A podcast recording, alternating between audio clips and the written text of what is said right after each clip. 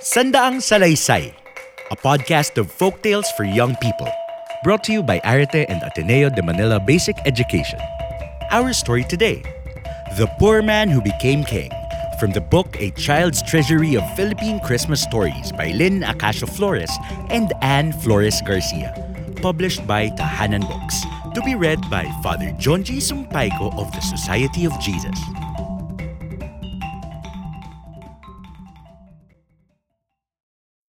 The Poor Man Who Became King. A Christmas Story.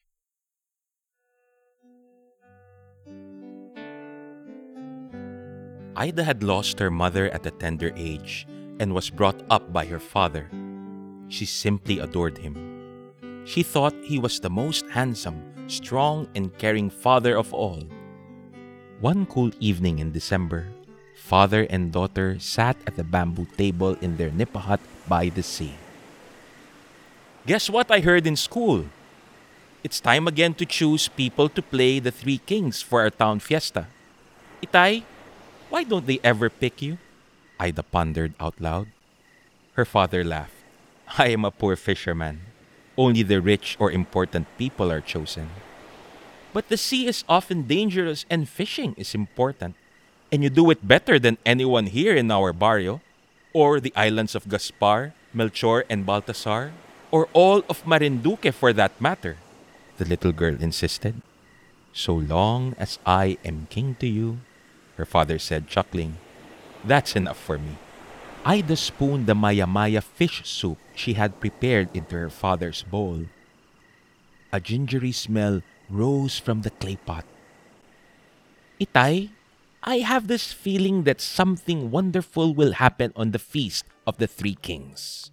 Doesn't something wonderful happen every year? Our sleepy town wakes up. More tourists come. There's a play in the plaza about the three kings. It has Herod in his palace and the Christ child in the stable. The play gets better and better every year. And the parade, the three kings on their white horses, the children marching to the band music, and people throwing coins and candies from their windows. But, child, said her father, I will not allow you to follow the three kings all around town like you did last year. You came home well past midnight, remember? If you were to be king, you wouldn't have to worry because I would be with you all the time, Ida said. I wonder why I have this feeling that something special, really special, will happen.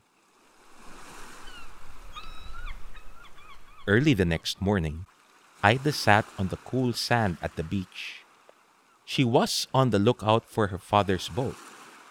When her father landed with his catch, she would sort the fish and help him carry the heavy baskets to market. A child had been playing on a raft in the shallow water. Suddenly, Ida realized that the raft had floated out into open sea, into a place where she knew there to be a powerful undertow. She looked around. There was no one else.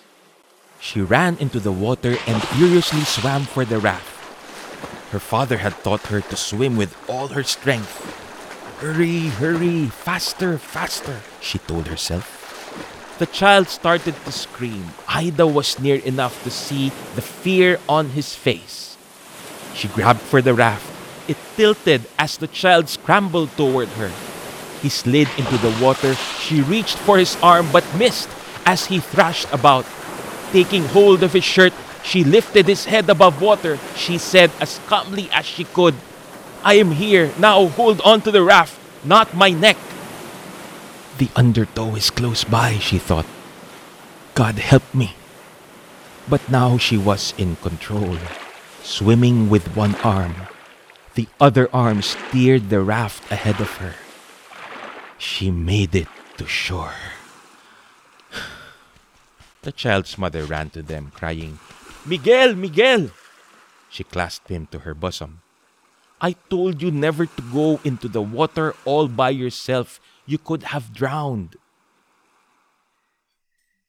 That evening, the mayor came to their home just as Ida and her father were about to have dinner. "Mm, Your daughter saved my son, he said. I cannot thank her enough, but I must try. He turned to the little girl. Ida, what can I do for you? Ida could not answer. Please, the mayor implored, tell me. My father gives me everything I need, she said shyly. But if you will let him ride as one of the three kings.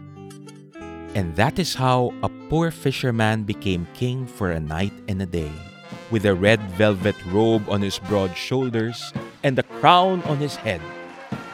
Looked as though he had been born to be King Gaspar. Ida walked proudly beside him, clothed in flowing white, with flowers in her hair and angel's wings strapped lightly on her back.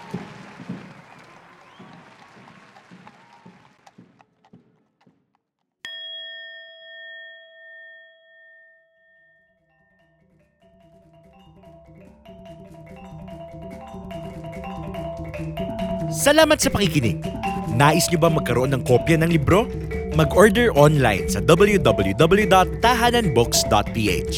Sundan ng sandaang salaysay sa arete.ateneo.edu para makita ang mga study aids at iba pang kwento ng seryeng ito. Mapapakinggan nyo rin ang kwentong ito at iba pang kwento sa Spotify. Hanggang sa susunod na kwento. Maligayang Pasko at masaganang bagong taon. Ingat!